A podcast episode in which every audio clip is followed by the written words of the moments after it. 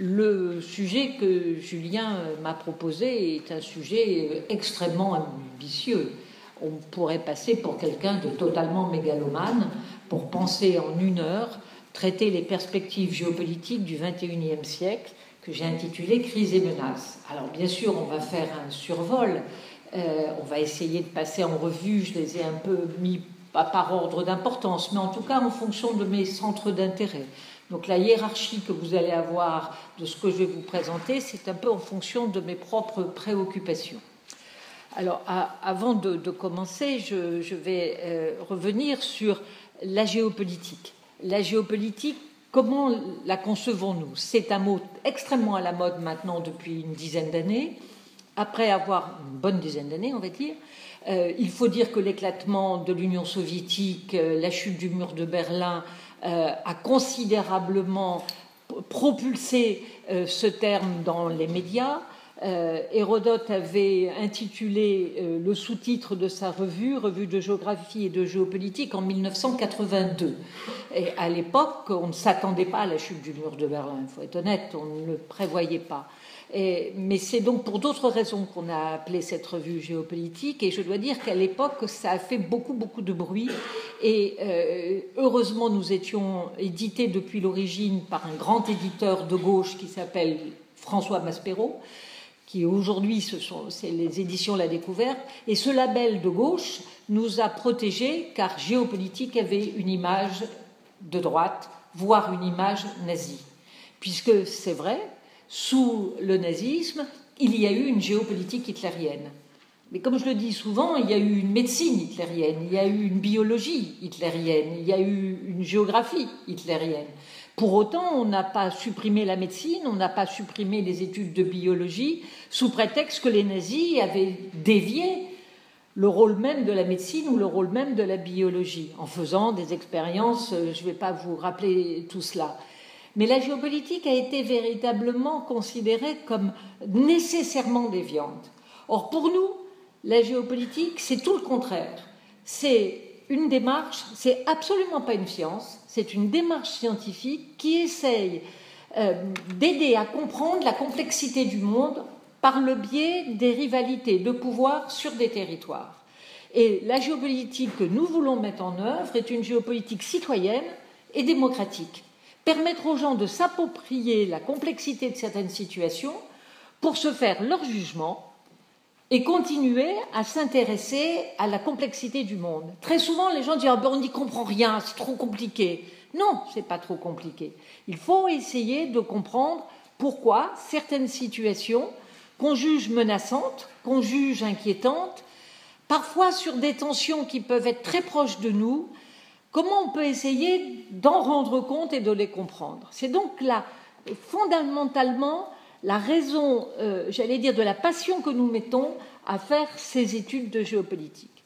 Et le deuxième point, c'est l'importance des représentations. Quand on entend représentation, c'est euh, non pas seulement représentation au sens de représentation théâtrale, bien sûr, c'est ce qui se donne en scène, mais les représentations, c'est la façon dont on imagine dont on pense que les choses se présentent.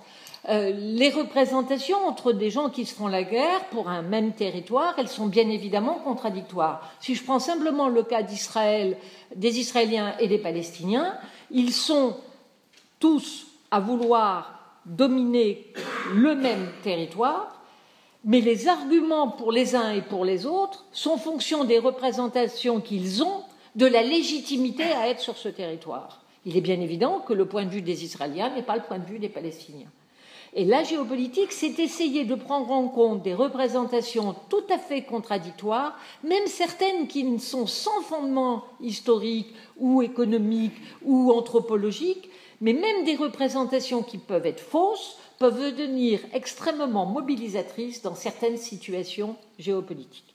Donc, il ne s'agit pas de se dire Ah, mais non, on ne va pas parler de ça, ça c'est pas vrai.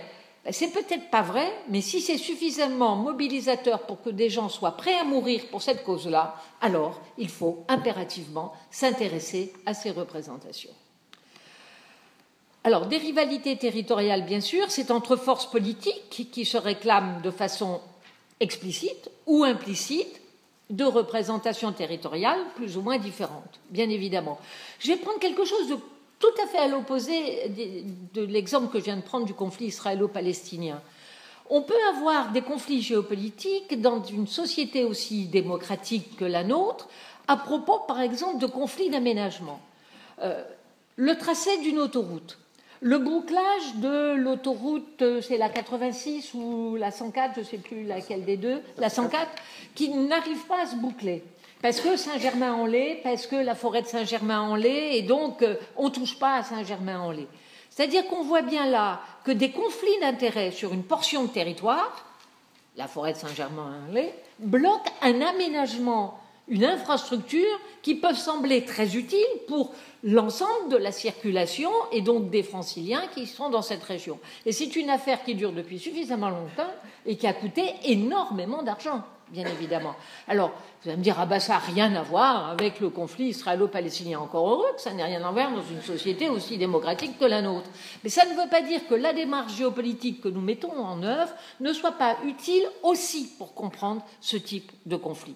Par exemple, installer une déchetterie installer une salle de shoot dans le 10e arrondissement, installer un équipement qui va gêner une partie des riverains.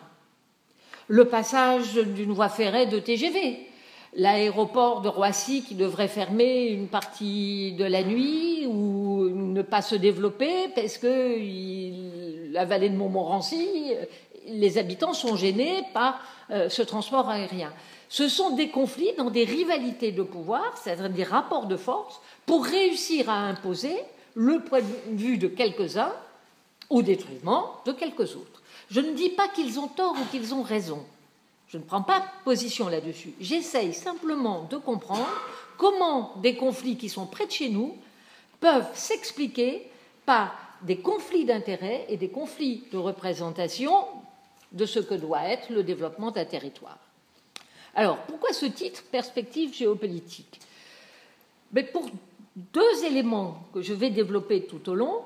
L'importance des représentations. Une perspective, c'est un projet. Hein. quand on a la, perspective, vous avez la perspective que l'université ouverte soit cette année, puisque vous en prenez la responsabilité, une grande réussite. C'est une perspective. On sait bien qu'en peinture, on a la perspective, c'est-à-dire ce qu'on voit loin et comment on construit un paysage. Donc la perspective, c'est l'idée de ce qui peut se produire, comment on, a un projet euh, sur, un, avenir, un devenir euh, ou quelque chose de, tout à fait précis. Et puis, c'est ce que j'appelle les, les coups et contre-coups. C'est-à-dire qu'une situation géopolitique, parfois, elle démarre sans qu'on puisse forcément prévoir les réactions qu'elle va susciter. Et donc, ce que j'appelle l'engrenage, ce que Lacoste a défini aussi comme l'engrenage de, situations qui vont, qui vont s'aggraver. Je veux dire, quand on démarre à Sarajevo avec l'assassinat de l'archiduc, on ne s'attend pas à ce que ça enclenche la Première Guerre mondiale. Quand les Américains prennent la succession, j'allais dire, de l'armée française dans la guerre du Vietnam, avec un décalage de temps quand même, euh, on ne s'attend pas à ce que, ils ne s'attendent pas, les Américains, à ce que cette guerre du Vietnam les emmène euh, dans une situation euh, qui va peser aussi lourd à la fois sur la situation interne des États-Unis, mais aussi sur l'image externe des États-Unis. Donc, les représentations et le coup et contre-coup et l'engrenage, c'est ce à quoi nous allons travailler. Alors, quels sont les, facteurs majeurs des perspectives géopolitiques du, XXIe siècle, tels que moi je les vois? Et je, préfère insister sur le fait que c'est mon point de vue, car ce que je vais vous dire avec la plus grande honnêteté intellectuelle possible, c'est néanmoins ma façon de voir les choses. C'est-à-dire que je ne pense pas que je vais vous délivrer la vérité vraie. Hein. la géopolitique, c'est pas la science euh, sur laquelle tout le monde doit être d'accord. C'est, je vais essayer le plus objectivement possible d'essayer de vous présenter ce qui sont à mes yeux les facteurs importants d'une situation géopolitique au XXIe siècle. Alors, on va démarrer par le niveau planétaire. On a quelques grands acteurs étatiques nouveaux, certains sont un peu plus anciens que d'autres, et que je mets sous le titre Est-ce qu'on est à la fin de la domination occidentale? Et deux acteurs majeurs, la Chine et l'Inde. La Chine, tout le monde va être d'accord, l'Inde, peut-être qu'on le sera moins. C'est-à-dire que pour ces deux États, ces deux très grands États, hein, 1,3 milliard et 1 milliard d'habitants, un peu plus d'un milliard d'habitants pour l'Inde, et sans doute qu'en 2030 ou 2050, l'Inde sera plus peuplée que la Chine. Ce sera la première puissance démographique. Et je dis, est-ce qu'on est à la fin d'une situation post-coloniale? Vous savez bien sûr que l'Inde a été colonisée par les Britanniques, et ça a démarré par une colonisation privée, puisque c'était les compagnies des Indes orientales. Et c'est parce que ces compagnies installées en Inde euh, ont dû faire face à une révolte, la fameuse révolte des Sipais en Inde, au début du XIXe siècle, qu'ils ont fait appel à l'armée britannique, qui est intervenue pour remettre de l'ordre à la demande de la Compagnie des Indes orientales. C'est-à-dire c'est d'abord une colonisation privée qui va devenir une colonisation d'État. Et puis, vous savez aussi que le Royaume-Uni, la couronne, a su se désengager, réussir euh, son départ de l'Inde sans faire une situation de tension majeure, puisqu'il n'y a pas eu de guerre de décolonisation en Inde. C'est Lord Mountbatten qui a géré de façon assez remarquable cette décolonisation, mais sans avoir eu la crispation, par exemple, que la France a connue avec l'Algérie, hein, et qui se fait, elle, beaucoup plus tard, on est bien dans une situation post-coloniale. Et très souvent, dans ces situations post-coloniales, on peut avoir le ressentiment par rapport à ceux qui vous ont colonisé. On le voit dans l'histoire postcoloniale française, euh, et pourtant ce n'est pas forcément quelque chose qu'on ressent en Inde, et c'est quelque chose qui est totalement dépassé pour la Chine, dans la mesure où la Chine n'a pas eu tout son territoire colonisé loin de là, mais ça n'a été que sur la partie est, littorale est de la Chine, avec les concessions qui ont été, euh, j'allais dire, euh, non pas accordées, mais prises de force et conquises par euh, l'Empire britannique, par l'Empire français, avec une présence effectivement dans une mise en coupe réglée on va dire, de l'économie chinoise active à l'époque qui se trouve sur le littoral de l'extrême est chinois. Et pourquoi je dis on est sorti de la situation postcoloniale? Parce que la Chine et l'Inde sont d'abord deux puissances militaires nucléaires. Elles font partie hein, du quelques groupes d'États qui disposent de la bombe. Il y a l'Inde, c'est vrai, il y a la Chine, il y a les États-Unis, il y a la Russie d'aujourd'hui, il y a la France, et puis il y a le Pakistan, puis il y a ceux qui ne le disent pas, qui sont Israël, dont on sait très bien qu'ils ont la bombe, puis il y a ceux qui veulent l'avoir, comme l'Iran. Bien. Euh, donc on est. Pardon? Et la Grande Non, mais la Grande-Bretagne est sous le contrôle des, États-Unis. Elle n'a pas cette même euh, autonomie. Hein. Euh, c'est intéressant à, préciser. Bien. Alors, je vais insister d'abord sur l'armée chinoise, parce que c'est une armée euh, qui a encore 2,3 euh, millions de soldats. Vous allez me dire, avec 1 milliard 300 millions, ben, c'est pas tant que ça. Mais c'était 4,8 millions en 1981, et c'est pas bon signe. Le fait qu'elle perde en nombre de soldats, ça ne veut pas dire pour autant qu'elle va vers un discours pacifiste, pas du tout. C'est qu'avant, elle avait vraiment une flopée de fantassins euh, pas bien armée, euh, avec des avions qui étaient très vieux, euh, sans véritable flotte. Ça, c'est du passé. C'est-à-dire qu'elle a une armée qui s'est totalement professionnalisée, qui est devenue une armée performante. Elle se construit une flotte de haute mer extrêmement importante, et on verra un peu pourquoi. Elle en a donné un signe public dans l'opération Atalante qui se passe effectivement le long des côtes de la Corne de l'Afrique qui est une opération maritime menée par l'Europe contre la piraterie qu'il y a sur le long des cornes de, cornes de l'Afrique. Et la Chine a envoyé un bateau, non pas parce qu'elle veut nous aider à faire face à la piraterie, non, pour montrer qu'elle était de nouveau sur mer et qu'elle pouvait intervenir loin de chez elle sur mer. Alors cette armée chinoise, elle, elle, est très importante aussi par son budget. Alors vous voyez, vous avez trois colonnes. En jaune, c'est le budget officiel. Oh. En bleu, c'est le budget qu'on suppose relativement bas. Et en rouge, c'est le budget maximum. C'est-à-dire qu'on est sur une montée en puissance du budget qui est très très loin de ressembler à celui des États-Unis, on est bien d'accord. Les États-Unis, hein, en milliards d'euros, c'est 540, va presque 541 milliards d'euros en 2011. La Chine, c'est 101 officiellement. On pense non officiellement qu'on est sans doute à 180. Mais ce qui est intéressant, c'est la rapidité avec laquelle elle monte. Les États-Unis restent à un niveau très très haut. Mais la Chine, elle monte en puissance de façon extrêmement rapide. Et ça fait 15 ans à peu près hein, qu'elle monte en puissance extrêmement rapidement. Et puis après, vous allez avoir la Russie avec 50 milliards d'euros, la France qui reste une puissance avec un budget militaire, même s'il est fortement à la baisse, puisqu'il vient de continuer encore à baisser dans le dernier budget qui est en train d'être discuté euh, à l'Assemblée, et le Royaume-Uni qui est à peu près comparable. Bien.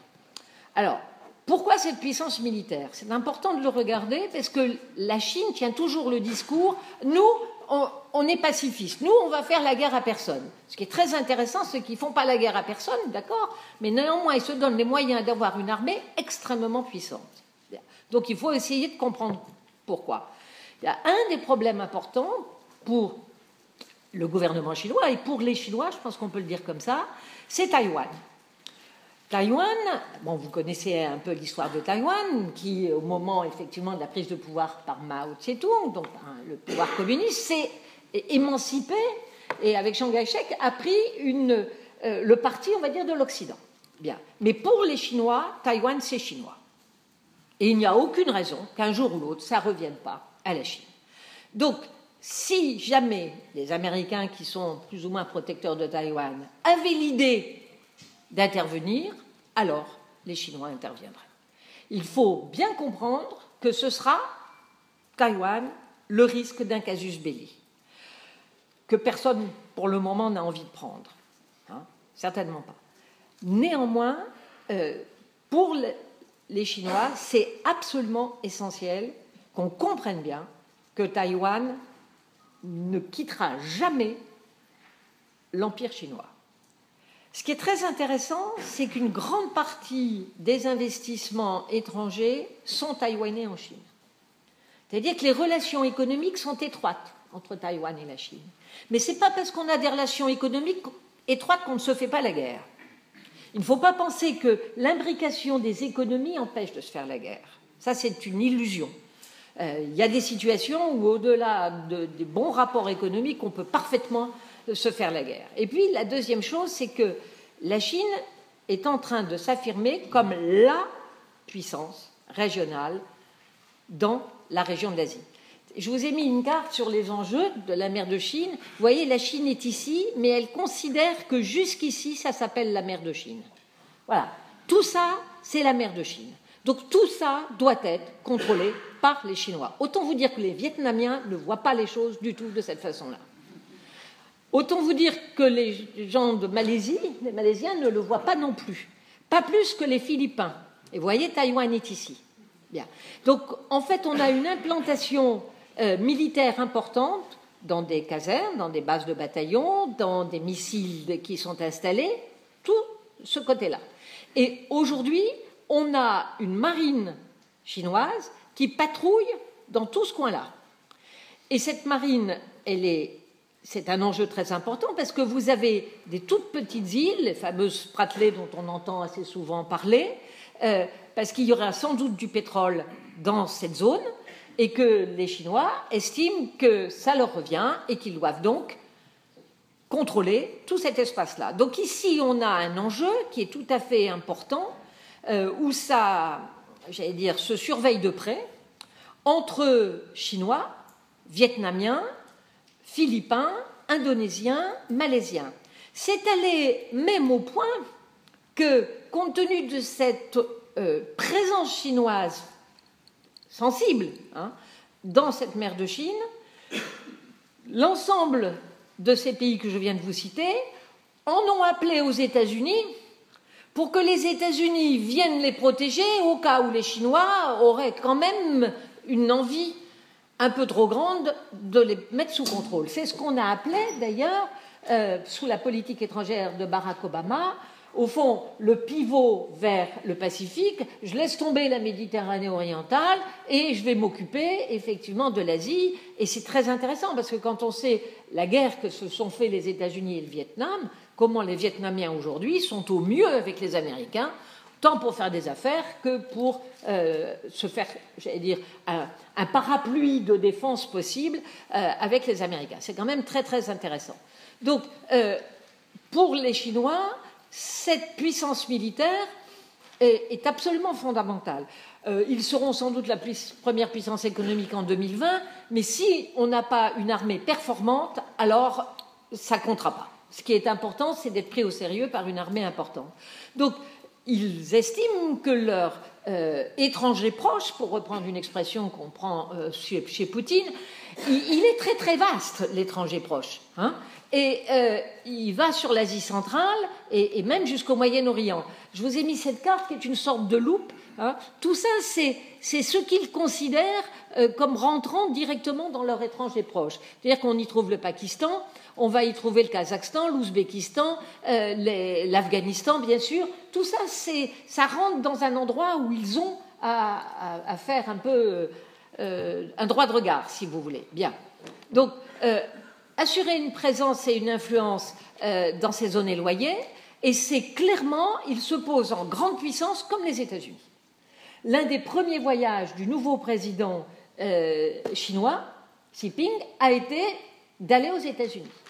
Et aux États-Unis, il a parlé à Obama d'égal à égal. C'est fini, l'hyperpuissance. Maintenant, vous comptez avec nous. Et ce voyage a été un voyage extrêmement, extrêmement important. Euh, l'autre adversaire, c'est le Japon. Et vous savez qu'il y a des tensions en ce moment entre le Japon et la Chine. Euh, c'est sur des îles qui sont aussi en discussion. Euh, on plante son drapeau pour bien dire, mais il n'y a rien, hein, c'est des petits rochers avec rien du tout. Mais on plante le, drapeau parce que de toute façon, il y a la zone économique exclusive qui fait que bah, ça représente quand même un territoire important, un territoire maritime autour de ces petits rochers. Et euh, les relations Chine-Japon sont des relations complexes. Pourtant, on fait plein d'affaires. Les, investissements étrangers japonais en Chine sont très c'est important.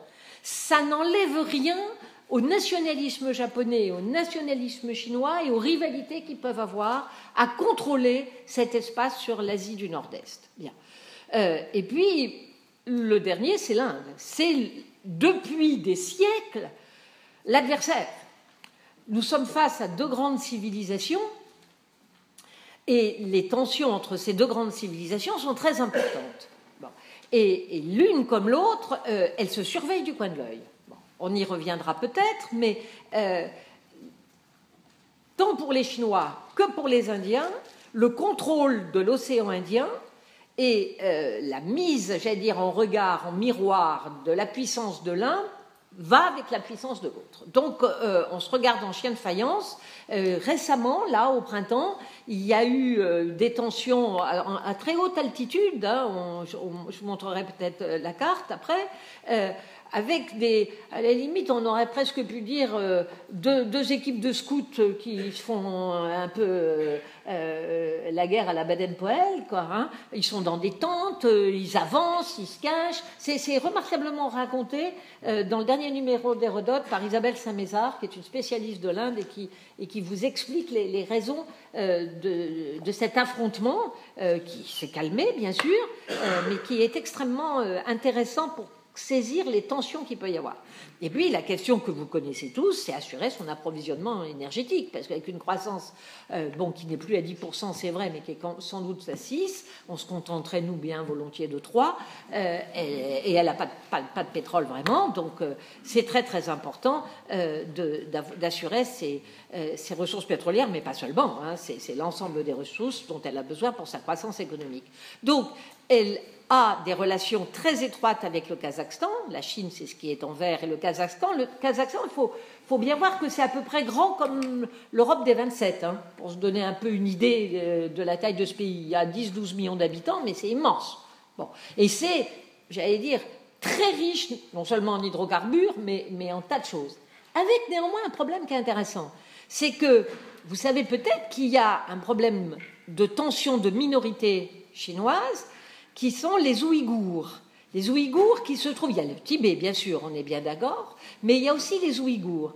Et les Ouïghours, c'est une population turcophone musulmane. Et les Ouïghours, on les trouve aussi au Kazakhstan, c'est-à-dire qu'ils sont de part et d'autre de la frontière entre le Kazakhstan et la Chine.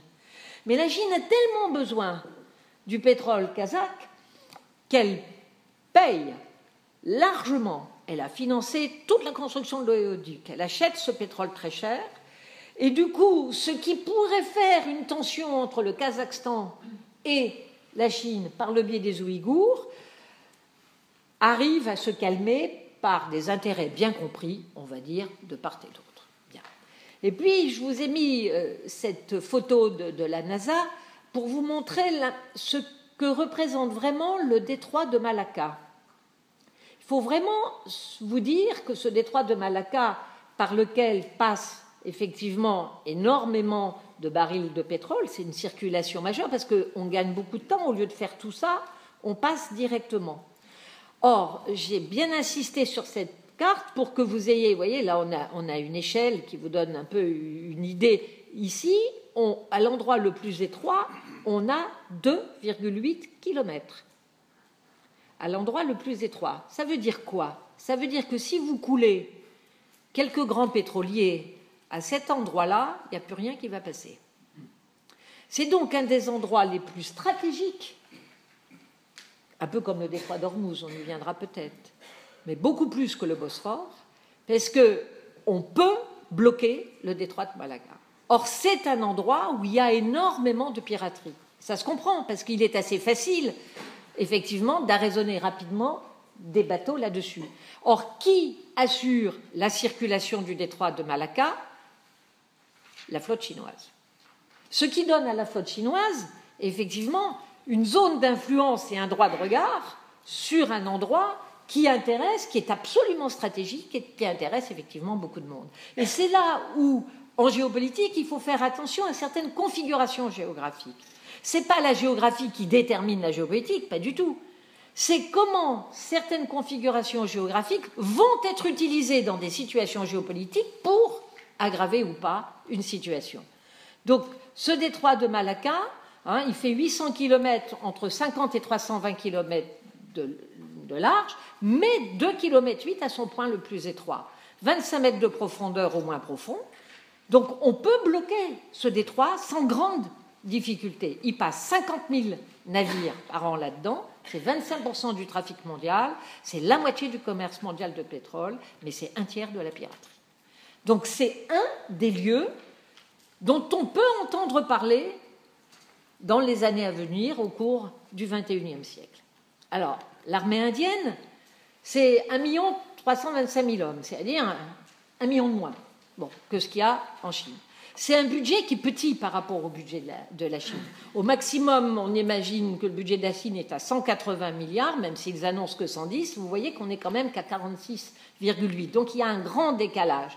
Mais c'était 20 milliards en 2009 et c'est 46,8 en 2011. C'est-à-dire que ça a plus que doublé en deux ans. Et euh, c'est 3,11% du produit national brut. Chez nous, maintenant, c'est à peu près à 1,4 ou, ou 1,5. Bien. C'est le premier acheteur mondial d'armement aujourd'hui. Donc, ils sont en train de monter en puissance sur le plan militaire, incontestablement. C'est une marine qui est en plein développement, avec d'excellents marins, avec des sous-marins nucléaires qui sont lanceurs d'engins, et c'est une armée professionnelle extrêmement performante, formée par les Britanniques hein, et qui sait parfaitement se battre. Bien. Pour quelles raisons La rivalité avec la Chine, assurément, mais surtout un gros problème, se prémunir du Pakistan. On ne peut pas comprendre la situation Inde-Pakistan si on n'a pas en permanence l'idée que l'ennemi du Pakistan, c'est l'Inde. Et ils sont absolument, les Pakistanais, depuis la constitution, l'existence même de leur État, ils sont absolument persuadés qu'il leur faut un arrière-pays important, une sorte d'interland, au cas où ils seraient attaqués par l'Inde. C'est pour ça qu'ils sont présents en Afghanistan et qu'ils ne veulent pas lâcher l'Afghanistan, qui est pour eux une zone, au fond, une arrière-cour qu'ils estiment devoir contrôler. Bien. Alors, euh, On a des investissements directs indiens à l'étranger. Si je les ai mis, c'est pour vous montrer qu'ils commencent aussi à sortir. C'est 30 milliards euh, d'euros en 2011. Ils sont dans l'informatique, dans la banque, dans la sidérurgie, dans l'industrie pharmaceutique. C'est très intéressant parce que ce n'est pas du tout les domaines dans lesquels sont les investissements chinois. Les investissements chinois sont dans les ressources pétrolières, essentiellement. Hein, c'est là, en Afrique, c'est essentiellement là-dessus qu'ils sont et dans la construction. Mais vous voyez, je trouve ça très intéressant. Le, niveau de développement, on va dire, euh, de services intellectuels des Indiens est euh, extrêmement important et, plus avancé dans certains domaines que celui de la Chine. Euh, je veux dire, vous avez des grandes compagnies aériennes qui font entretenir euh, tous leurs Airbus ou leurs Boeing euh, en Inde. Vous ne le savez pas, mais une partie des compagnies occidentales font entretenir leurs avions les plus compliqués en Inde sans problème, parce que la main-d'œuvre est moins chère et qu'ils y sont extrêmement compétents. Il y, y, a là quelque chose de tout à fait intéressant et ils investissent un peu en Afrique, mais ils investissent aux États-Unis et en Grande-Bretagne. À titre anecdotique, simplement, je vous rappelle que c'est l'industriel Tata qui s'est offert Jaguar et Land Rover. Et quand je vous dis qu'on est sorti d'une situation coloniale et qu'on est dans une situation qui n'est même pas post-coloniale, elle est post-post-coloniale. C'est-à-dire que maintenant, c'est les Indiens qui rachètent les Britanniques. Et je le dis un peu sous forme de boutade, le jour où les capitaux algériens rachèteront des entreprises françaises, tout ira mieux. Alors, ou pas, on verra. Quelles sont, on n'y est pas, quelles sont les perspectives géopolitiques de cette montée en puissance de l'Inde et de la Chine, qui nous intéressent, nous, bien évidemment Alors, l'importance des, représentations, je vais passer vite parce que je vous, ai, je vous en ai parlé un peu, c'est, il faut bien comprendre, l'importance de la fierté retrouvée, tant en Inde qu'en Chine, après l'humiliation de la colonisation. ce sont de très grandes civilisations ils ont été, j'allais dire, euh, en particulier la Chine, mais l'Asie euh, était tellement plus en avance que nous ne l'étions quand nous étions au Moyen Âge euh, et si on n'avait pas eu la, Renaissance, mais surtout la Révolution industrielle, ils seraient restés bien plus en avance que nous. Il suffit d'aller faire un tour au musée Guimet à Paris. Hein, et puis regarder la date, on va dire, des Céladons de la dynastie Song, Hein, qui c'est à peu près entre le 6e et 7e siècle, et vous verrez la finesse de cette porcelaine Céladon, et puis vous imaginez euh, ce qu'on savait faire à cette époque-là, et ça vous donne une idée hein, du décalage absolument euh, euh, énorme. Donc il est très important en géopolitique de tenir compte des temps longs et des temps très longs. C'est-à-dire que là, on va fonctionner sur l'importance des siècles. Les Chinois sont absolument convaincus que ce qui s'est passé entre le 19e et, la fin du 20e siècle est une parenthèse, c'est un siècle. quand vous êtes une civilisation plus que millénaire, un siècle, c'est vraiment pas grand-chose. Donc on reprend le cours de ce qui doit être. Donc ils ont, euh, ils partagent de façon euh, massive la conviction qu'ils seront la première puissance mondiale, comme ils l'étaient au 17e ou au 18e. Voilà. Et que c'est normal que ça redevienne comme ça. Alors, ce qui est euh, intéressant, si vous voulez, c'est que euh, on, va avoir comme conséquence, et on, a l'impression qu'on est peut-être à la marginalisation de l'Occident. C'est-à-dire que nous avions la représentation qu'on était un peu, nous, Occident, pays développés, un peu en avance sur tous les autres, ce qui n'était pas faux, mais il faut remettre ça sur des temps longs et comprendre que cette domination n'a eu qu'un temps court, si on regarde sur des temps plus longs et qu'il est possible qu'au XXIe siècle, on n'ait plus forcément cette avance. Je ne dis pas qu'on ne l'aura plus, je dis que peut-être nous ne l'aurons plus.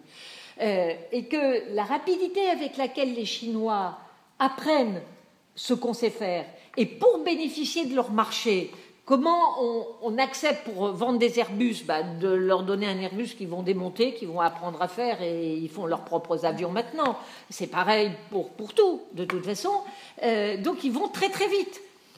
Et comme ils sont un milliard, les capacités de recherche, quand vous avez un milliard de gens que vous formez, euh, ben, elles sont beaucoup, beaucoup plus grandes euh, que quand vous avez 450 euh, millions d'Européens et qui ne parlent pas la même langue en plus. Bon, donc ça va donner des choses un peu, un peu différentes. Donc on peut penser effectivement, dans les perspectives géopolitiques du XXIe siècle, qu'on est peut-être à terme à la fin de l'hégémonie des États-Unis et dans un avenir qui n'est peut-être pas si lointain que ça.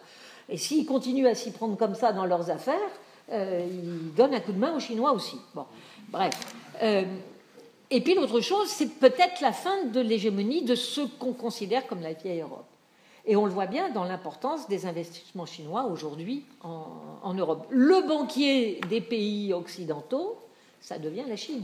Ça a été le Japon à une certaine période, et aujourd'hui, ceux qui possèdent le plus de réserves en, dollars, c'est la Chine. Et c'est très intéressant de constater qu'en ce moment, les Chinois se disent que peut-être le yuan pourrait devenir la monnaie qui soit une monnaie de référence mondialement. C'est un jeu financier qu'ils jouent, euh, mais ils ont les moyens de le jouer, c'est ça qui, est intéressant. Alors, tout le monde parle des investissements chinois en Afrique. La question qu'on peut se demander, c'est, euh, là pour l'instant c'est tout beau, tout, merveilleux, parce que les Chinois ne nous ont pas colonisés comme ils sont généreux avec nous. Euh, il faut bien savoir que cette générosité a un prix. Les Chinois sont d'excellents commerçants, euh, c'est sans doute eux qui l'ont inventé qui savent le mieux faire. Euh, il est évident que leur grande générosité à construire des aéroports, à construire des palais à certains dirigeants, à construire parfois des hôpitaux, à construire des autoroutes. D'abord, elles sont souvent de très mauvaise qualité et posent de problèmes parce qu'elles sont faites très très très vite, et qu'on commence à voir une certaine situation de tension où on trouve que ces Chinois se voient un peu comme ces jeux, euh, viennent avec leur main-d'œuvre, euh, ont beaucoup de mal à redistribuer le travail euh, des populations qui sont très souvent en chômage et c'est pas sans, tension. Donc on peut avoir des, tensions intéressantes. Et puis si on regarde, bah, c'est l'Afrique du Sud essentiellement, c'est un quart des investissements chinois. Pourquoi? Bah, Parce que c'est les mines, hein, c'est très clair. voilà. La deuxième, c'est l'Algérie. Bah, il y a du pétrole. Il y a 50 000 Chinois, euh, qui sont en, Algérie et qui vivent fermés sur eux-mêmes. Ils sont absolument détestés par les, Algériens qui trouvent qu'ils travaillent comme des malades, euh, tout le temps, tous les jours, euh, ils ne pensent qu'à ça, et ça ne leur semble pas un, bon modèle. Bon. Et ça représente à peu près 8%. Et puis il y a le Nigeria, mais là aussi pour des raisons de pétrole, c'est 8%. Et puis le Soudan, là aussi pour des raisons de pétrole. Donc vous voyez, par rapport à l'Inde, c'est très très différent. Alors l'Inde n'est pas aussi massivement présente, mais si on regarde bien, c'est essentiellement dans le domaine du pétrole qu'on a des investissements chinois, donc en fonction de leurs propres intérêts. Et puis il faudrait relativiser aussi cette place de la Chine, car la Chine n'est pas tout euh, dans, l'Afrique, ça présente 16 euh, milliards euh, d'investissements, un peu plus, et je vous ai mis ça parce qu'il faut bien voir que les investissements de l'Union européenne représente encore dans les investissements plus de 32% des investissements qu'il y a toujours en Afrique. Euh, et la Chine, là, vous voyez, c'était ce, que, petite chose rouge là. Alors ça, ça date de 2008. Alors le, petit, le, petit triangle étroit rouge, il est sans doute aujourd'hui un peu plus large, mais c'est simplement pour pondérer un peu cette idée que l'Afrique est sous contrôle euh, chinois aujourd'hui. Euh, gardons raison hein, et regardons un peu aussi comment les choses se passent. Bien. Euh, et puis à l'échelle de l'Asie, ben, on va avoir un accroissement de la rivalité entre l'Inde et la Chine, et puis l'énorme question du Pakistan. C'est sans doute le pays qui doit nous préoccuper, je crois, en Asie le plus. Euh, c'est une puissance nucléaire, on le sait. C'est une armée très puissante. C'est un État musulman sunnite qui a aujourd'hui à peu près 180 millions d'habitants. Vous me direz, il y a 170 millions de musulmans en Inde. Donc il y a à peu près autant de musulmans en Inde qu'il n'y en a au Pakistan. Euh, ils ont des groupes euh, extrêmement djihadistes, les talibans pakistanais, qui interviennent à la fois sur l'Afghanistan, mais qui interviennent en situation interne du Pakistan. C'est les assassinats de chrétiens, c'est les assassinats à Karachi qu'on peut avoir sur des tensions extrêmement fortes. Ils contrôlent euh, ce qui est ici les zones tribales. Ces zones tribales qui n'ont jamais été correctement contrôlées ni par les Britanniques, c'est là qu'on a la fameuse Khyber Pass, hein, ou le passage durant euh, cette ligne qui a été tracée par un major euh, britannique, mais jamais on n'a réussi à les contrôler. On est quand même dans la haute montagne, avec effectivement des tribus qui connaissent parfaitement le territoire, une société extrêmement conservatrice, euh, que je qualifie moi de réactionnaire, euh, mais il faut dire que je suis une femme, donc j'apprécie assez peu la façon dont il fonctionne. Euh, c'est un des acteurs majeurs de, l'Afghanistan. Est-ce que c'est un allié des États-Unis? Ce fut un allié des États-Unis. Pourquoi? Parce que l'Inde étant associée à l'Union soviétique, le Pakistan a été choisi par les États-Unis, comme la Chine été devenue une sorte d'allié des États-Unis pour enquiquiner l'Union soviétique, c'est clairement ça. Mais le Pakistan aujourd'hui, c'est quoi? C'est un allié des États-Unis? Difficile à dire. C'est sans doute un allié de la Chine.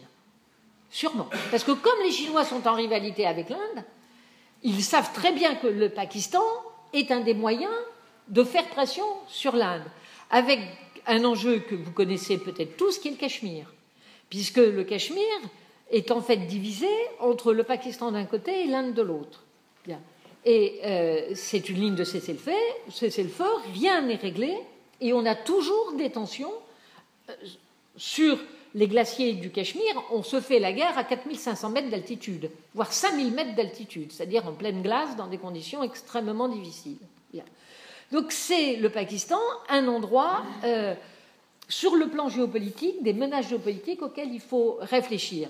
Euh, ce que vous avez ici dans les croix euh, rouges, c'est les endroits de tension majeure. Ben, vous allez retrouver Karachi, vous allez retrouver Islamabad, puis vous avez ici la zone des talibans, puis ce qui est la zone de tension entre ça, c'est ce que l'Inde veut conserver, pardon, ça, c'est le Pakistan estime que ce sont des musulmans, donc ça doit revenir au Pakistan, puisque vous avez en violet, c'est la zone de tension qu'on a entre la Chine et l'Inde. Donc incontestablement, la, Chine est une puissance de premier rang, désormais, on peut le considérer comme tel, euh, et l'Inde est encore une puissance régionale à l'échelle de l'Asie, mais monte en puissance pour être à terme une des deuxièmes très grandes puissances des pays émergents au cours du XXIe siècle. Alors, euh, le retour du religieux comme facteur géopolitique, euh, voilà, je voulais l'aborder parce que c'est le conflit dont tout le monde entend parler. Hein, c'est euh, ce que Huntington a présenté comme le choc des civilisations, le clash des civilisations, monde musulman contre monde judéo-chrétien, des ordres de grandeur simplement, 2,2 milliards de chrétiens, 50% de catholiques, 38 de protestants et 12 d'orthodoxes, et 1,6 milliard de musulmans, dont 12% de chiites. C'est-à-dire les chiites sont peu nombreux. Hein. Il faut simplement se euh, remettre ces chiffres-là en, tête pour un peu voir. Alors, c'est où? Ben, Il faut une carte du, monde musulman. Euh, excusez-moi, c'est pas tout à fait parfait, euh, mais vous avez un très grand pays musulman auquel on ne pense pas assez, qui est l'Indonésie, où il y a aujourd'hui des tensions avec euh, des mouvements djihadistes, et l'Indonésie est un immense archipel, et donc on a des situations de tension aujourd'hui euh, au sein de l'Indonésie qui peuvent être intéressantes, comme on peut l'avoir dans les Philippines, où on a aussi des musulmans en, Philippines, avec, euh, qui peuvent par rapport à un pays qui est massivement chrétien, les Philippines. et là, on, est sur des tensions qui commencent à monter, qui sont importantes. Et puis, cette poussée dans, l'Afrique noire, qui est une poussée euh, de la religion musulmane euh, vers l'Afrique noire. C'est-à-dire qu'on ne reste pas seulement dans l'Afrique blanche arabe, euh, on, descend dans, cette, zone-là tout aussi. Puis, où se trouvent les chiites? Ben, les, chiites, ils sont ici. Alors, il y a toute une petite série de, sectes, mais dont on ne va pas parler. Mais le gros morceau, c'est bien sûr l'Iran. 70 millions d'habitants, la majorité d'entre eux étant, chiites. Mais on a des endroits qui sont absolument stratégiques où on a des chiites. C'est la zone dans l'Arabie saoudite où vous avez des tout petits points rouges ici, vous voyez Parce que c'est là que se trouve le pétrole de l'Arabie saoudite. Et sur cette zone pétrolière de l'Arabie saoudite, c'est là que sont la minorité chiite de l'Arabie saoudite. Or, la dynastie d'Ibn Saoud, qui sont sunnites, et qui a le contrôle de Médine et de la Mecque, et en ce moment c'est le grand pèlerinage de la Mecque, j'ai toujours dit, allez, juste pour vous faire sourire, ils sont moins malins que les chrétiens. Parce que regardez, nous, Lourdes, on fait fonctionner ça toute l'année, avec un pic au 15 août. Tandis qu'eux, ils font fonctionner ça qu'à un moment de l'année. Ils, ils, faisaient ça sur toute l'année, ça serait autrement plus intéressant sur le monde des affaires. Mais ils ont tellement de sous qu'au fond, ils n'en ont pas besoin. Bon. Mais, je ferme ma parenthèse juste pour vous faire un peu rire. Euh, ce qui est intéressant, si vous voulez, en revenant à cette carte-là, c'est que il peut se, passer des choses très très importantes. Et vous savez, quand on a parlé du printemps arabe, il y a eu une révolte à Bahreïn. Bahreïn, c'est une petite île, mais qui est tout tout près de l'Arabie saoudite, puisqu'il y a un pont qui renie les deux. Et le, sultan, enfin le, calife, on va dire, de Bahreïn, euh, l'émir, est sunnite. C'est la famille Khalifa. Mais la population est majoritairement chiite. 70, plus de 70% de la population est chiite. Donc, pour l'Arabie saoudite, il était hors de question que ce mouvement du printemps arabe, qui s'était mis à bouger par la population chiite du Bahreïn, soit toléré. Et ils sont intervenus, évidemment à la demande de la minorité chiite au pouvoir, pour réprimer ce mouvement-là. Car si ça commence à bouger sur ce coin-là, alors ça peut bouger sur la zone chiite sur laquelle il y a le pétrole de l'Arabie saoudite. Donc il est hors de question de laisser ça bouger. Et à ce moment-là, on comprend mieux comment on peut avoir une telle hostilité, une telle tension entre chiites et sunnites aujourd'hui euh, dans les relations géopolitiques. Alors, simplement pour vous dire, oui, je vais accélérer. Euh, ne pensez pas que le monde musulman est homogène, il est hétérogène. Hein. C'est les sunnites contre les chiites, c'est le monde arabe contre le monde asiatique, c'est le monde africain, tout ça, c'est des mondes musulmans qui sont très très différents. Il y a des rivalités entre eux. Bon, celui contre chiite, je viens de vous le dire, mais on le voit avec la Syrie. Hein. on est sur une situation absolument tragique. Euh, c'est les chiites qui font la guerre en, en Irak, qui ne sont pas tous d'accord. C'est les sunnites qui se font la guerre en Afghanistan. Hein. donc il ne suffit pas de dire euh, ah ben ce sont des sunnites donc ils sont tous d'accord ou ce sont des chiites donc ils sont tous d'accord. Non, les intérêts des uns et des autres peuvent rentrer en contradiction et en affrontement extrêmement important. Bien.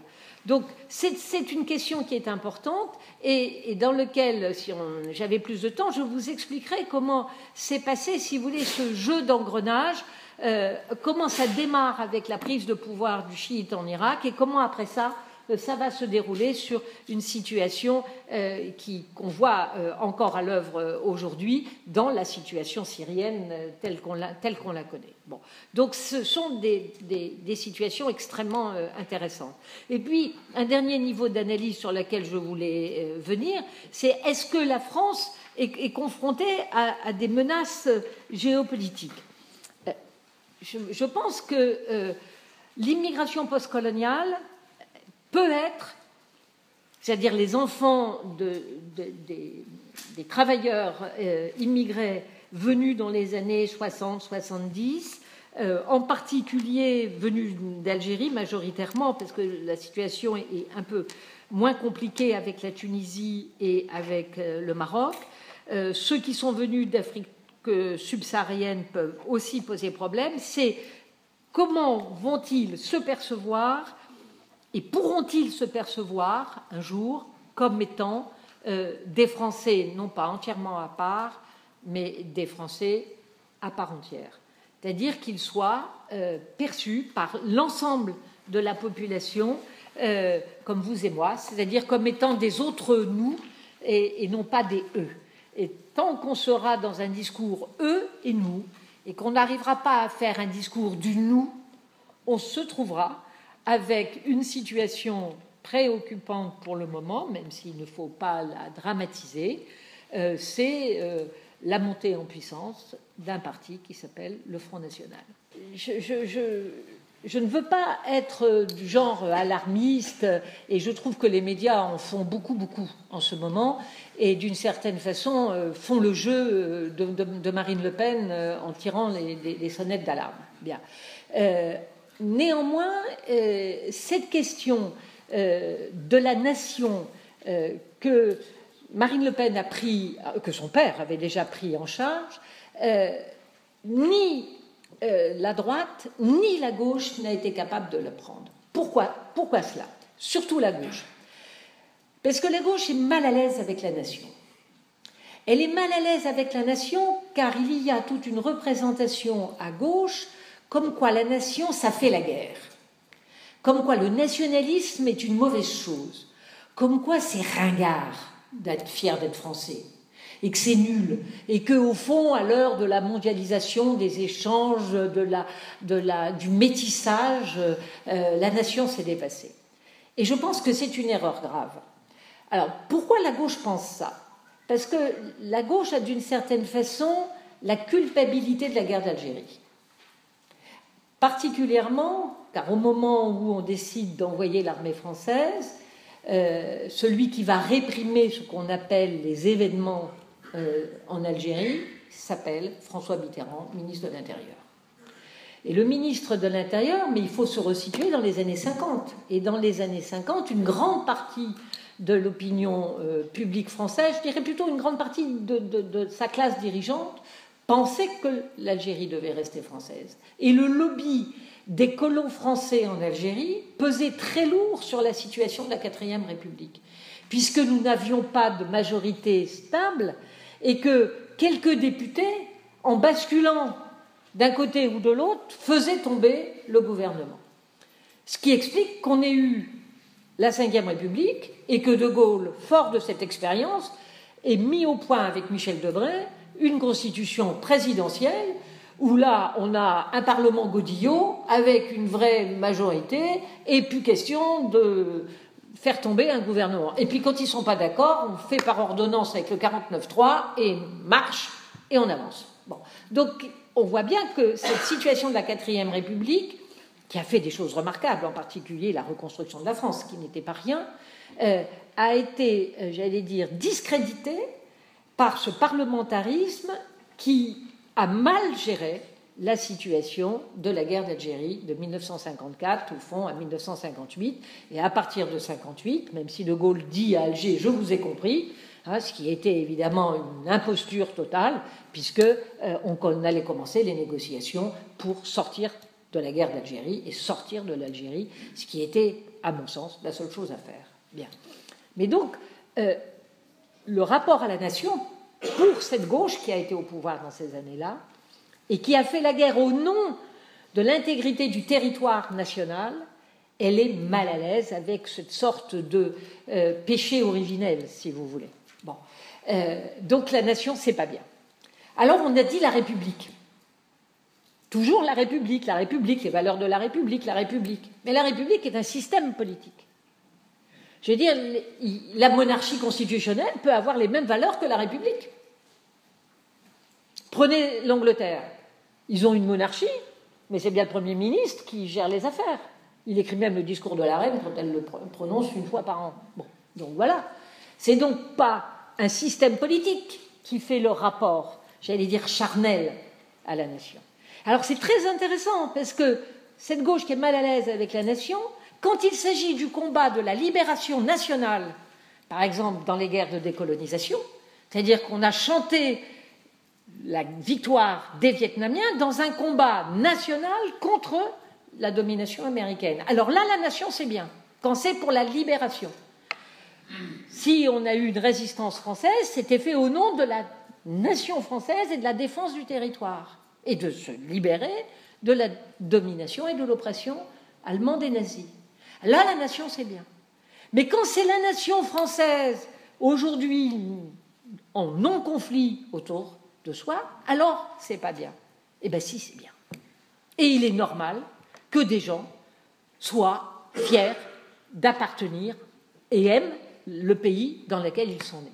Et c'est même encore plus important pour les étrangers qui ont quitté leur propre pays et qui ont choisi de devenir français. Si vous passez leur temps à leur dire que c'est nul d'être français, ils ne vont pas comprendre. Parce qu'ils ont fait un sacrifice et qu'ils ont choisi d'être français. Et c'est pas rien de quitter sa nation. Et donc ça a de la valeur. Et le drame que nous avons aujourd'hui, c'est qu'aucun des partis euh, classiques au pouvoir n'est capable de tenir un vrai discours sur la légitimité à être sensible, attaché à la nation. Et quand des gens ont l'impression, à tort, peut-être, mais souvenez-vous de ce que je vous ai dit au début, parfois une représentation, même fausse, peut être très mobilisatrice. Et quand les gens ont l'impression qu'il y a trop d'étrangers, ou que ces étrangers n'aiment pas la France, ou qu'ils ne font pas comme on voudrait qu'ils fassent, ce qui n'est pas vrai pour l'immense majorité d'entre eux, néanmoins, on se trouve avec un discours mobilisateur qui peut conduire à des situations de tension extrêmement sérieuses et graves et qu'il faut prendre au sérieux. Donc s'il ne sert à rien de traiter des électeurs du Front National de beaux idiots, euh, imbéciles, hein, il est important de comprendre pourquoi. Et moi, je travaille énormément sur le Nord-Pas-de-Calais, qui est une région où la population est nombreuse à être très pauvre, dans lequel Marine Le Pen, avec habileté, a choisi de s'implanter à Hénin-Beaumont, au cœur du bassin minier. Et ce n'est pas par hasard et ces gens qui sont dans une profonde désespérance, même si, j'insiste, les élus ont fait énormément de choses pour les aider à s'en sortir, ils ont le sentiment qu'ils sont dans une impasse totale. Et en plus, on leur dit que la France, c'est plus grand-chose.